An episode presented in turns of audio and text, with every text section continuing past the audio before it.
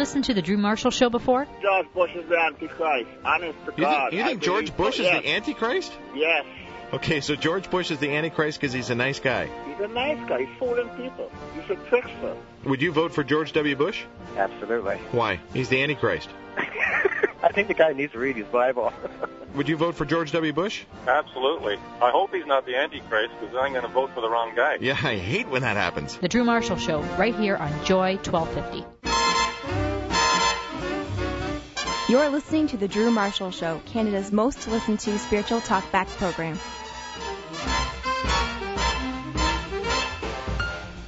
Well, Anne Graham Lotz, folks, is our next guest on the show, founder of Angel Ministries. And uh, this woman has passionately proclaimed God's word to people around the world for over 30 years. Her gripping narratives and heart touching teaching have inspired listeners in arenas and prison cells, stadiums and Bible studies, sanctuaries and seminaries, the United Nations and Amsterdam 2000, the daughter of Dr. and Mrs. Billy Graham, and launched Just Give Me Jesus in the year 2000. And uh, boy, this woman is an award winning, best selling author. Her nine books include her signature book, Just Give Me Jesus, and her most recent release, I Saw the Lord. And uh, she joins us today on The Drew Marshall Show. It is such an honor to speak with you, not just because you're the daughter of, okay? I would just want to get that clear, Anne. Not just because you're the daughter of, but because in doing the research that I've done on you in the last week, uh, you've actually you've actually had an impact on me, and it's pretty rare because I'm just a meathead, especially spiritually. I'm just clueless. You got something. I don't know what it is, but you got something. Oh, Drew, you know what I've got? I've got Jesus. Well, that works for me. and I'll tell you what, it works for me too. And uh, he makes all the difference. And it's one thing to just, you know, encourage somebody or inspire somebody, but um, my aim is really to bring people into a fresh encounter with Jesus that their lives might be changed, you know, that might make a permanent difference in their lives. Well, uh, let me see if I get this straight. I've heard you say this a few times, so I won't make you rattle it off again. But apparently, you see yourself more as a spiritual pediatrician than an obstetrician. That's right. I feel like my father and my brother helped people be born again into God's family, and uh, God's called me to help those people grow up. You know, I had no idea you've been doing this for over 30 years. Uh, you know, it makes me feel old, actually. Time by, goes by so quickly, and I started ministry outside my home 30 years ago, just teaching a Bible class in my city. It just uh, immediately the, the first year I started, we went up to 500 women, and um, and then after 12 years of teaching that every week, God called me to hit the road, and I turned my class over to somebody else. So the class actually has multiplied since I left, and they're now nine huge classes in our city. Um, and then that freed me up to accept invitations around the world. And then, like you just said, in the year 2000, I started Just Give Me Jesus, which is um, our arena event for women, a time of refreshing for women. Hmm. Well, I hope you still don't throw up before you go out and talk, do you? you know, I still get nervous, and uh, I, you, you know, you're referring to the fact that when I first began to teach my Bible class, I was so terrified I'd go throw up before I stood in the, the lectern, and um, and I've gotten over that kind of um, fear with a physical reaction, but I still get um, nervous, and I think it's because when you handle God's Word and you stand in a pulpit or on a platform in front of people who really are expecting me to bring a word from God, it's an awesome responsibility. Well, yeah. And, To me, it just proves that you take it seriously. that This this uh, this gift that you have. Well, and I take it absolutely seriously, and I think it is a healthy thing because I get on a platform on my knees in my spirit, you know, so that I'm totally dependent on God. Because if anybody's blessed or if they hear God speaking to them, that's a work of God's Spirit. It's not something I can do in myself. Last week I was talking to Tony Orlando, and he says he, he has the same feelings. Even after all these years of getting up on stage and entertaining people, he still gets really nervous. And I think that just again is akin to his professionalism. So good for you. Well, well, you know, one of the things that's been interesting for me after 30 years, um, you would think you would grow more in self-confidence, and I feel that I've grown less self-confident because now I know by experience I can't do what I do, yeah. but I know what God can do in and through me if I'll just let Him. So if Hmm. I yield my life to Him, then God's Spirit just takes over, and He's the one that works in and through me, and that's the difference that perhaps you've sensed this last week, and that's the difference that people in the arena will experience when we're there on the 29th and the 30th. Um, and does Larry King have a fascination with the Grahams or with Jesus? Because he's he seems to get a lot of Jesus guests on there, and You think he especially the? Grahams. Well, he does. I think he I think he genuinely appreciates my father, and I think he has enormous respect and would probably call Billy Graham his friend. Um, as for the rest of us, you know, you'd have to ask him. But I'm I'm like you. I've seen a lot of people on his show that have authentic testimonies of a relationship with Jesus, and and he asks good questions. He always, always, always asks the same question of every person of faith, and he says, "Is Jesus the only way to Yeah, heaven?" yeah, I've noticed that And, every single uh, person. Yes, is saying and that. I've seen people squirm under that. But if you come right out and say, you know, the truth that Yeah. Jesus said He's the only way, then I think Larry appreciates it, although he doesn't accept it. You know, but he appreciates the honesty. I saw Joel Osteen squirm big time, and I saw your dad say one of the best answers I've ever heard. And yet he was criticized for this because I guess people wanted him to lay down the hellfire brimstone answer. But but your dad said something along the lines of, uh, "All I know is without Jesus there is no guarantee." That, that's right. And also, if, if there had been any other way, God would have found it. Exactly. You know, He would never have sent His Son to the cross if there had been any other way for us to be forgiven of our sin and have eternal life and go to heaven when we die. Hmm. Now your parents are in your 80s. Uh, what's it, and what's it like watching your parents break down physically? um, probably half of your listeners, I don't know what your listening audience is, but I bet you there are a lot of people out there who know. and it's hard. And especially hard when your parents have so much on the inside. You know, my parents are full of life. They have uh, they're extremely intelligent. They're aware of what's happening in the world. They have such a love for people and a heart to make a difference. Um, very interested in current events, and then to see what's on the inside being hampered and hindered by what's on the outside. Hmm. You know, so that my father right now, I was just up there actually, just got back night before last, and my father is just getting more and more deaf. He he just absolutely cannot hear, even with a hearing aid in both ears. And I, I think part of the problem with me is that my tone of voice, he, he can't hear my tone of voice. He can hear my brothers better than he can hear me, and and that's hard. I feel cut off from my daddy because I can yell something three times, you know, in his face, and finally he gets it. But there's something lost after the third time you're yelling. you Yeah, oh yeah. And my mother is not doing well right now. She's bedridden and um and not doing well at all. So just for those who uh, think to pray for Ruth Graham, I would really appreciate their prayers for my mother. You know, it is. Yeah, trying to compose here a little bit because uh, I, I am amazed at the love affair people have with with your parents, and they've never met them. They've never met them, but your parents are loved mm-hmm. intensely by millions. And you know something, Drew, if they met my parents personally, and if they could sit down and have a conversation with them, they would love them even more. Because my parents are the real thing. And they are precious. And with all of their physical problems right now, and their, it's just so hard and, and almost humiliating that uh, people have to do everything for them, you know. And and my parents are carrying it off with such grace and sweetness. And I was watching my daddy the other night just say goodbye, uh, good night to my mother, and just holding her hand and kissing her and looking so tenderly at her. And she has a hard time seeing; she has macular degeneration, so he gets real close to her, you know. And and they just gaze at each other, and it's so precious. There is such a genuine um, love for each other in their hearts, and a love for Jesus, and a love for His people. They're they're real. They're very easy to be around, very authentic. And so, you know, it's one time I can just tell people if they love Billy and Ruth Graham, then their love is not misplaced. They would not be disappointed if they met them personally. Okay, well, th- I was trying to recover emotionally. You just messed me up even more. Thanks for that. Well, and I just, you know, I say that I just encourage people to pray for them. Yeah. I think that's why they're doing so well. My mother is 86. My daddy turns 88 this year. And I think one reason they've done so well is because people all over the world have prayed for them. So I've, when we get to heaven, we'll find out the difference that's made. But until then, just uh, please pray for them. Thank you. Thanks for that. All right. Well, and your life, seven or eight was when you first surrendered your life to Christ. Is that That's right? And You I was watching a movie um, on TV. Cecil B. DeMille. That's right, on on uh, King of Kings. It was one they played every Easter, and it was just a portrayal of the life and death of Jesus. Uh, it would be the Passion of the Christ in its day, Yeah. and uh, and the crucifixion scene just cut me to the quick as a little girl, and I knew that it, he was dying for my sin, and I told him I was sorry, and I asked him to forgive me and come into my heart. And I believe as a little girl, I was born again into God's family. You know, if I had the cognitive processing abilities that I have now, that I had when I was a young young boy, watching that very same movie. And now that I've thought about this a little bit more, I didn't think about this as much until I read that this was your moment. I think that might have been mine because Oh. I remember the- the King of Kings. I remember breaking down crying. Yes. And you know, it wasn't. If I remember, right, it's not even a talking film. It had it had like subtitles or whatever you call it, and black and white. But it was powerful, Hmm. and or at least it was in my life. And I, it's interesting. I've talked to other people because I, I say that publicly. Other people have come to me and said that it had a powerful impact on them. Oh yeah.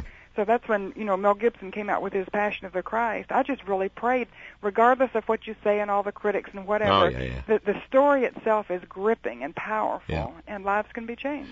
Boy, that one messed me up big time too. I couldn't after I, I was a pre-screening for for you know uh, spiritual leaders and Jesus people and, and pastors and stuff in the area, and so we went and saw this thing, and the lights came up, and I was a mess. Like, and I couldn't leave the church for about a half an hour afterwards. My wife kept making trips to the bathroom to get toilet paper for me.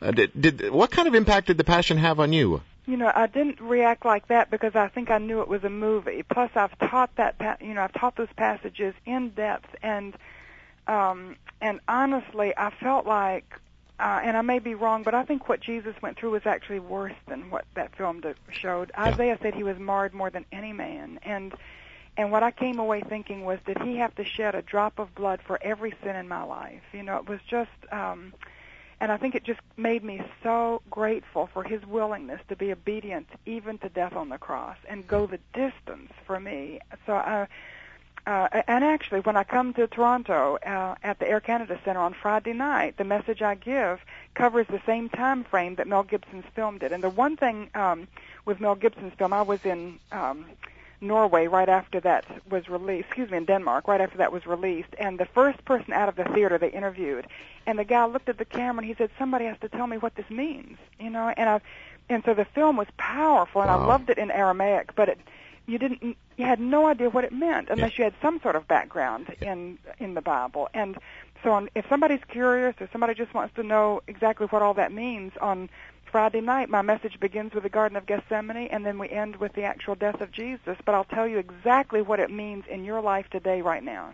Tremendous. Now, this is Friday night, September 29th, 7 to 9 p.m. at the Air Canada Center, and then Saturday, September 30th, from 8:30 to 5. And you don't, no tickets. You just come. There is no you don't have to get a ticket. You just walk in the door. The doors will be wide open. Anybody can come. Now, come on, I can't, let's not kid ourselves here. Free. You got to, they got to be doing a love offering or something. Uh, you know, we'll you have, you have offering- expenses. We will take up an offering on Saturday, and then we also will sell uh, my my books and tapes and things at the at my table. All of those proceeds go back into Oh, paying good. off the event. Good. But there are many people already, Drew, in Toronto who have um, come through very generously to help pay for this, and and so there are donors in the city. Then we will uh, take up the offering and sell our products, and all of that goes into paying for it to make it available for people free. Because again and again, at Just Give Me Jesus, as we've held them around the world, uh, I sit up on the after we finish on Saturday. I sit up on the concourse and just speak to anybody who wants to talk to me, and always have people come through and say, Anne, if you hadn't offered this free, I wouldn't have come. I, I would have been too embarrassed to ask somebody for the money. I wouldn't have come on scholarship. But because it's free, then I'm here and my life has changed. Good for you. Good for you. And does it not bug you that you were basically raised in a single parent home? Uh, you know, I didn't know it was. I didn't know anything else. So for me, it wasn't uh, unusual. Hmm. So I think if I, you know, if if my father had started traveling when I was a teenager, and all of a sudden I'd been used to two parents, and then all of a sudden my my father was gone, I think maybe I would have been resentful. But I was born into a home. I was born just right before my father had that uh, meeting in 1950 when um, the famous story of Randolph Hearst when he said Puff Graham and in the Los Angeles Crusade, Daddy's ministry took off to international prominence, and and I was just 18 months old at that time. So, so my memories, as far back as I've got them, my father was a worldwide figure. So it wasn't, you know, I didn't have to make a transition. I didn't have to adjust to anything. I was just raised in that. No, but Anne, as you see your own husband now doing the father thing in a, in a totally different way, because he's probably That's around right. a lot more. Right. Did you ever have to? Did did something rise up inside of you? Have you ever had to process any aspect of forgiveness for that? not forgiveness. No, not not forgiveness because I gave my father up willingly. Um, but you're exactly right. When I saw my father, uh, when I saw my husband and the father he was to my children, it suddenly hit me what I'd missed. Right, right. and yet, um, there's a wonderful promise in Psalm 27:10. And I just shared this. If somebody's listening and you're a single parent or maybe you're an orphan, but there's a verse in Psalm 27:10 that says, "When your mother and father forsake you, then the Lord will take you up." And my father didn't forsake me, but but you're right, he was gone most of the time, and um, and so I feel like the Lord gave me that promise that He would take me up and be my Father. And I have a relationship with God today that I'm not sure I would have had had I had a father full time. And I wouldn't take anything for my relationship with God. I, I'll tell you, it's the joy, the treasure of my life. When you say it, I believe it. There's a lot of other TV TV Jesus people and radio Jesus people that I I don't know. I kind of cock my head to one side and go, eh, but but you got you got some. Um, I don't know. You got like I said at the beginning, you got the something factor. I don't know what it is, but you got it. Well, you know, it's uh, what number one is the truth. I'm telling you the truth. Yeah. And um, and Jesus is my life, and uh, he. You know, I'm on a journey like everybody else, and I, it started when I came to the cross as a little girl, like we described, and then I've been on a journey ever since. And my journey is to get to know Him better.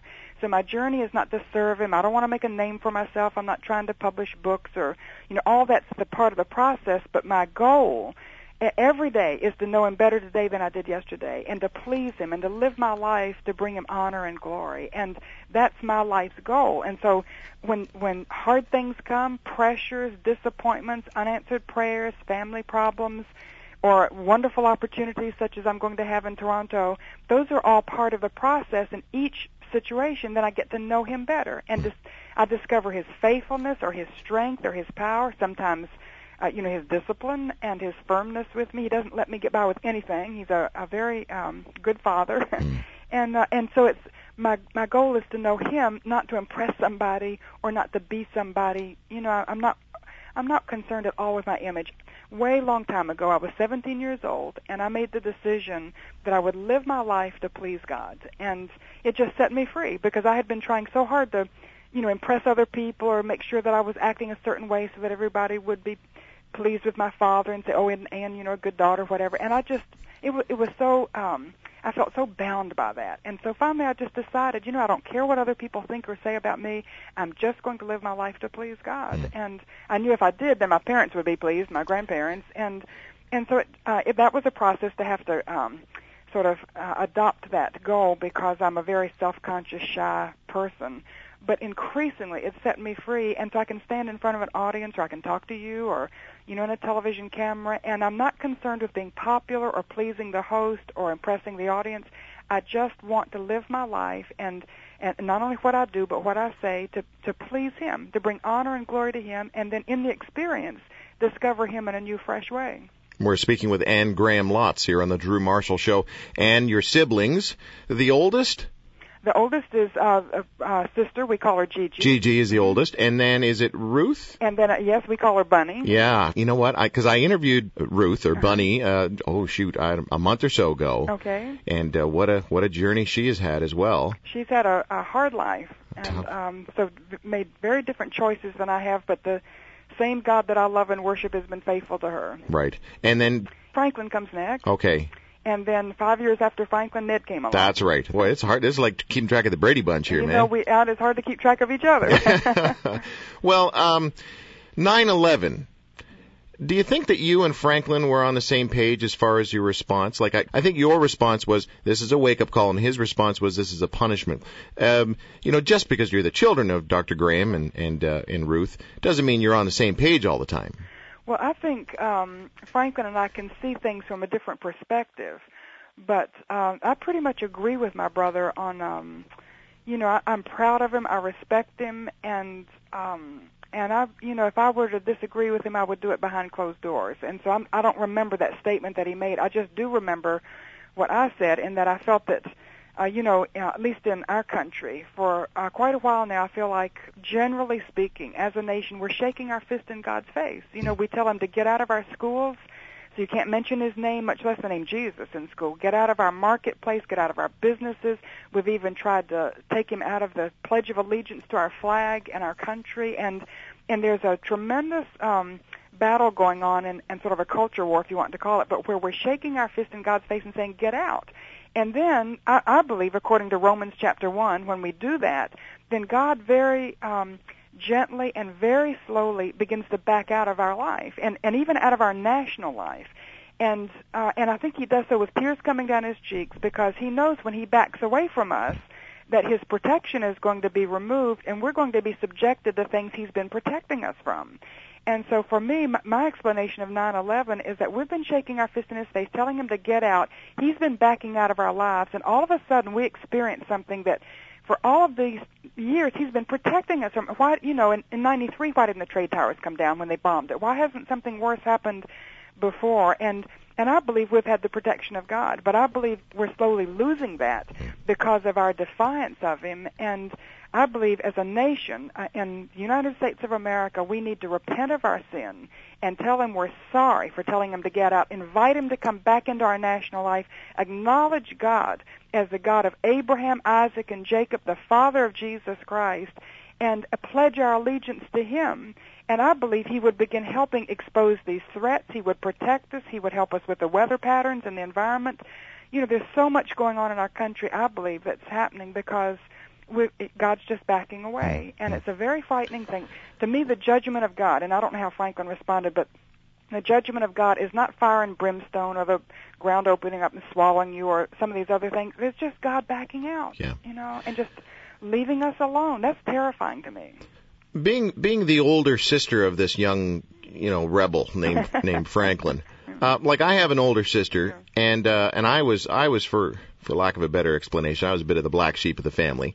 And I remember my sister's, you know, sort of attitude was, "Oh my goodness, like come on, again, you know, what are you doing? Give your head a shake, you know, that kind of stuff." Yeah.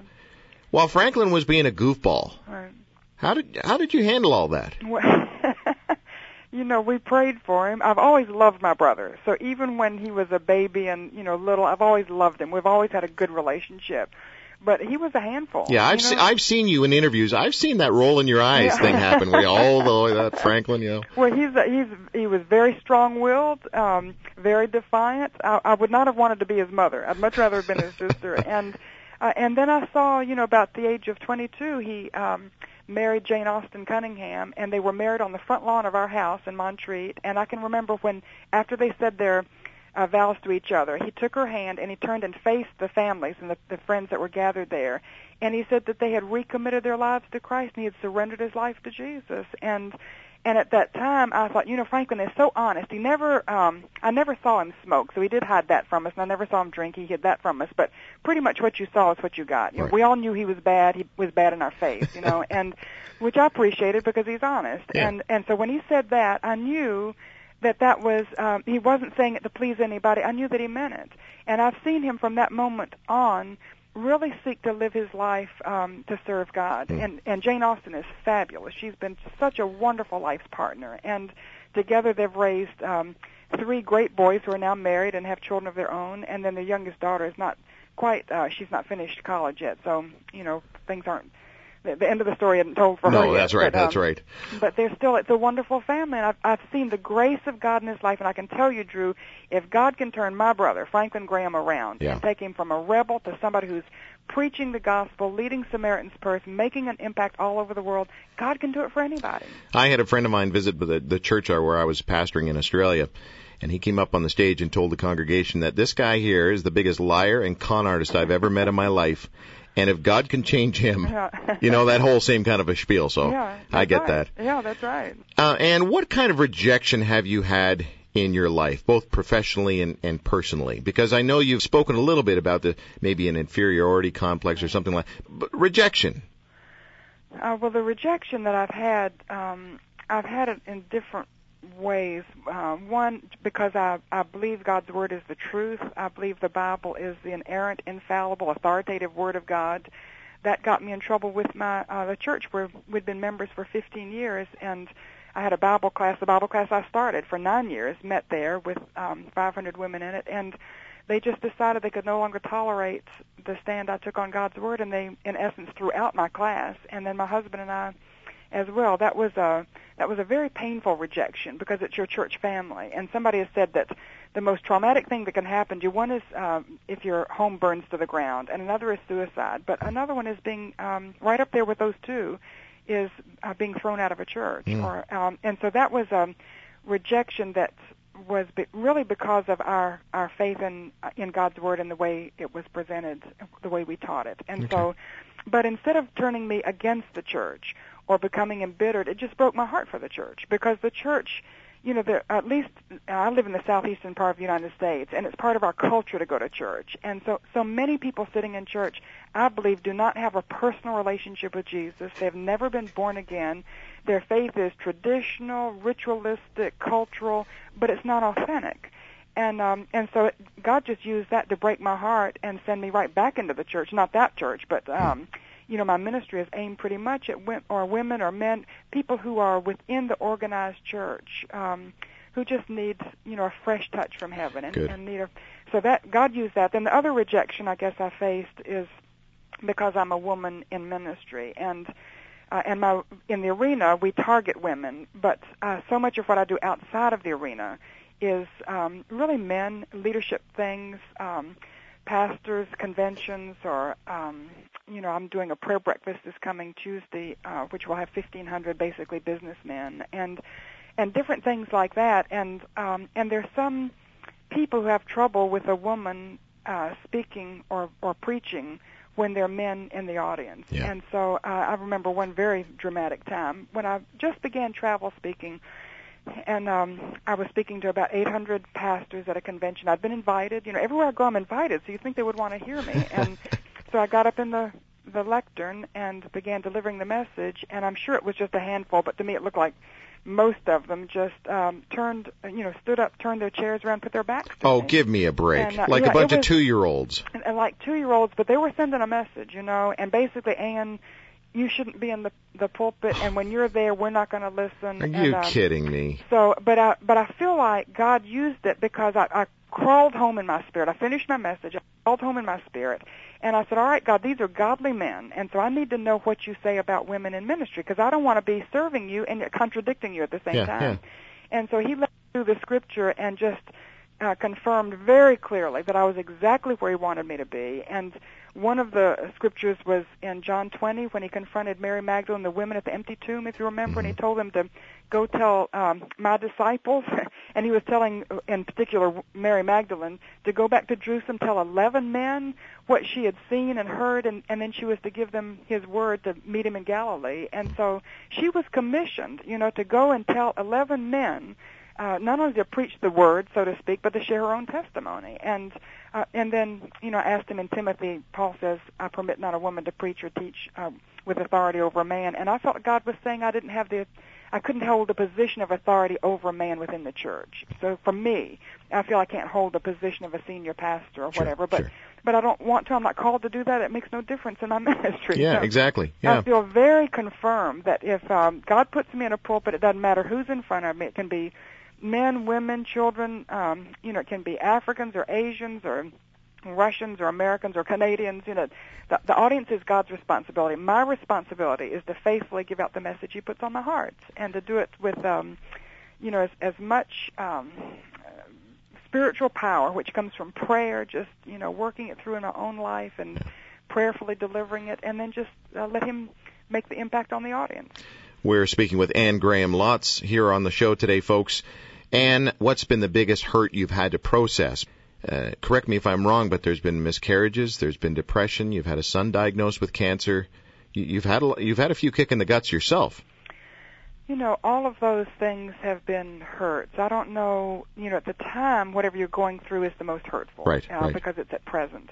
My son, um, also after his cancer, after seven years of marriage, went through a divorce. And I think um, that's about as painful as it gets. And, and then, and I believe my son made the right decision, but it doesn't make it any Less painful. Ye- Yes, exactly, Yeah. and it's why God hates divorce. I, I, oh, I understand that in a fresh way. I hate it, you know, and it just should never be. But uh, we live in an imperfect, sinful world, and uh, and that's the way it is for my son. Sure. And um, and then right now, my husband actually, he's about 12 years older than I am, and he's going to be coming with me to Toronto. I'm so thrilled, and he's going to speak Saturday night at People's Church for Charles Price. Oh, and, listen, uh, that is, that is. I went to school at the People's Church School. Oh, well, I'm just thrilled, and I'm thrilled for my husband, but he's going through some health dif- health difficulties now that um, uh, I I think this may be the hardest thing I've faced so far. Just watching my handsome, athletic, um, you know, fabulous husband just uh, get physically um, weaker and having problems. He has diabetes. He has renal Oh, failure. no. He uh, has the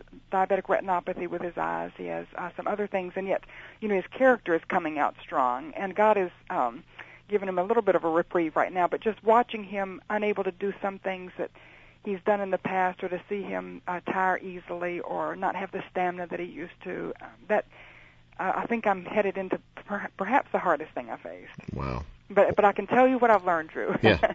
After a lifetime of hard things, uh, that God is faithful, and God gives you what you need at the moment. You don't get it so much in advance, but at that moment, God gives it to you. And uh, and the I try every day to start my day with prayer and Bible reading, and let God speak to me through His Word. And there are times when I'm just desperate and dry, and He comes through with a precious verse or just an insight into a passage of Scripture, and I, I feel lifted and you know he's loved me through other people. I have wonderful friends now all the way around the world that um, pray for me and mm, drop me a note from time to time. And God just gets you through one moment at a time. Sometimes I can't even take it a day at a time. You know. But like- Anne, Anne, have you ever felt abandoned by God? I mean, eh, like as far as I know, everybody goes through that. What, what do we call it? The, the phrase is the wilderness or the Yeah. desert or whatever you want.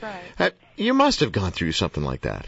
You know, uh, I do periodically, and I don't think it's just one time in your life, but uh, in fact, in the last couple of years, just through the hard things, I think I have, I have very much felt abandoned by God, and I think what God has been doing when He's allowed me to feel that way is to answer my prayer. And actually, my prayer the last couple of years is that I've wanted to grow into a woman of real faith, faith that can move mountains, Hmm. faith that makes a difference in the lives of other people, faith that gets answers to prayer that. Um, you know can can see the unseen in a sense. And and I think that he stripped me of feelings because when you're stripped of feelings and you feel abandoned then you just go back to Hebrews 13 and it says and I will never leave you. I'll never forsake you.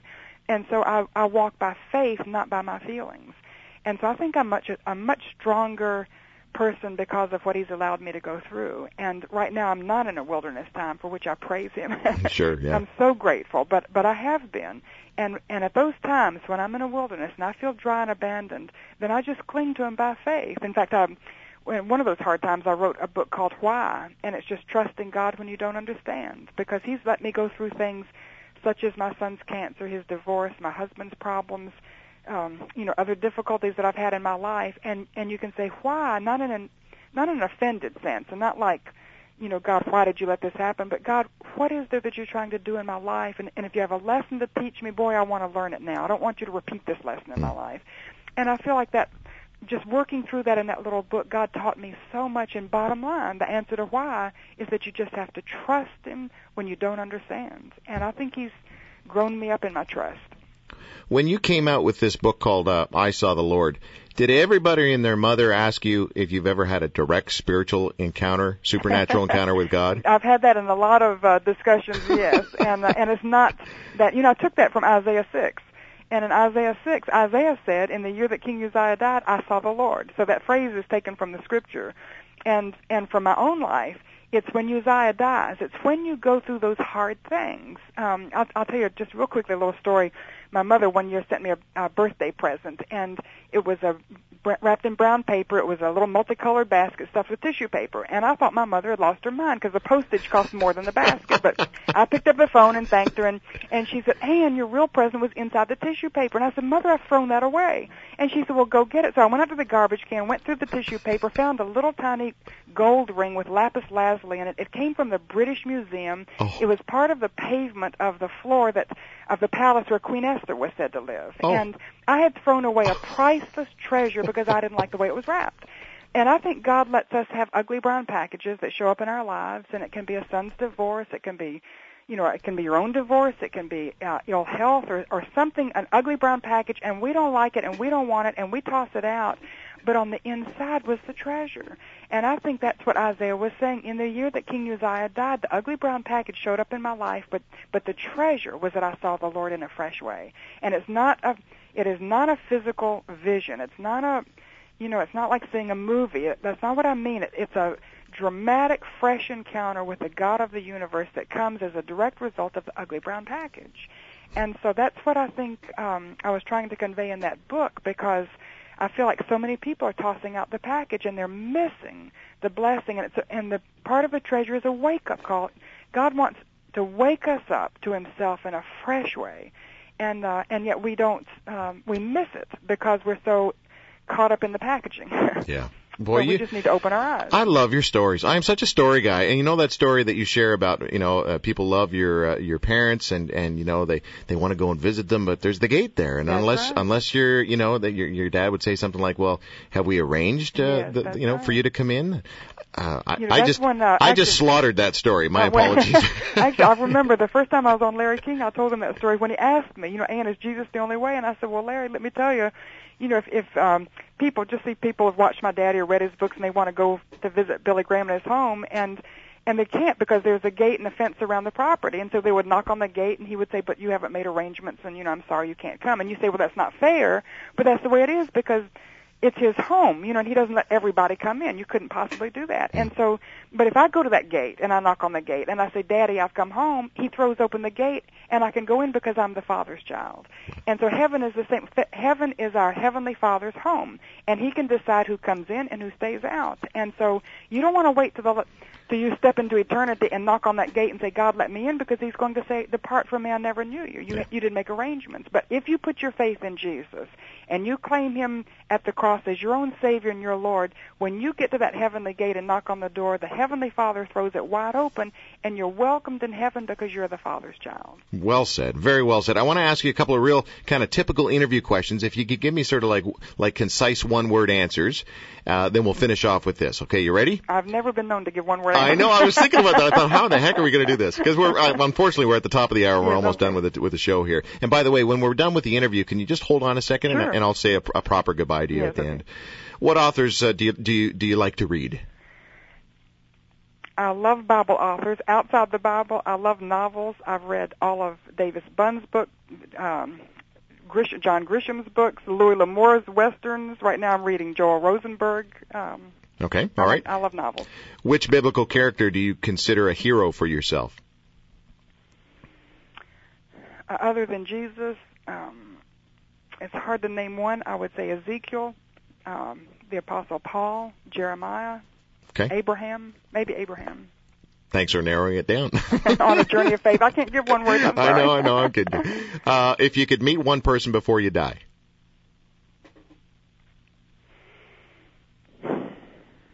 Goodness, uh, that's a that's a very hard one. I can't think of. I probably wouldn't be able to answer that. well, maybe I would just like to spend time with my parents. Actually, you know, I would love to meet the people in my audience, which is why I sit up on the Yeah. concourse. Because I, uh, from a platform, I can't see their faces really. You know, Right, so I right. love to meet the people in the audience. All right. Final final little question for you here. If you had the opportunity to say other than I love you something to your mom or your dad just before they passed, what would you want to communicate to them? Thank you. Thank you for just giving me Jesus. Thank you for telling me the truth. Thank you for loving me unconditionally. Thank you for the example you set of reality within the home. Thank you for being authentic. Nice. Very nicely done. Thank you for your time, for your genuineness, for your warmth. You are a classy, classy lady. Oh, Drew, God bless you, and I'll look forward to meeting you.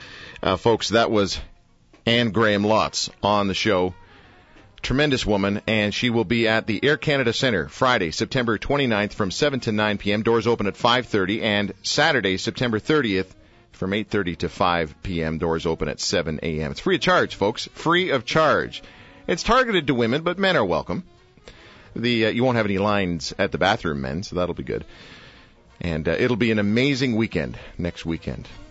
Folks, that has been the Drew Marshall Show. One more week. Next week on the show, Joni Eareckson and Guy Penrod from the Gaither Gang. And then the following week, we're going to have Larry Norman and Randy Stonehill. I'm actually in Nicaragua that Saturday, so these are pre recorded interviews. I hope you enjoy them. Thanks for tuning in. Thanks for letting me into your homes. I do appreciate it. I don't take it for granted. Enjoy your week, folks.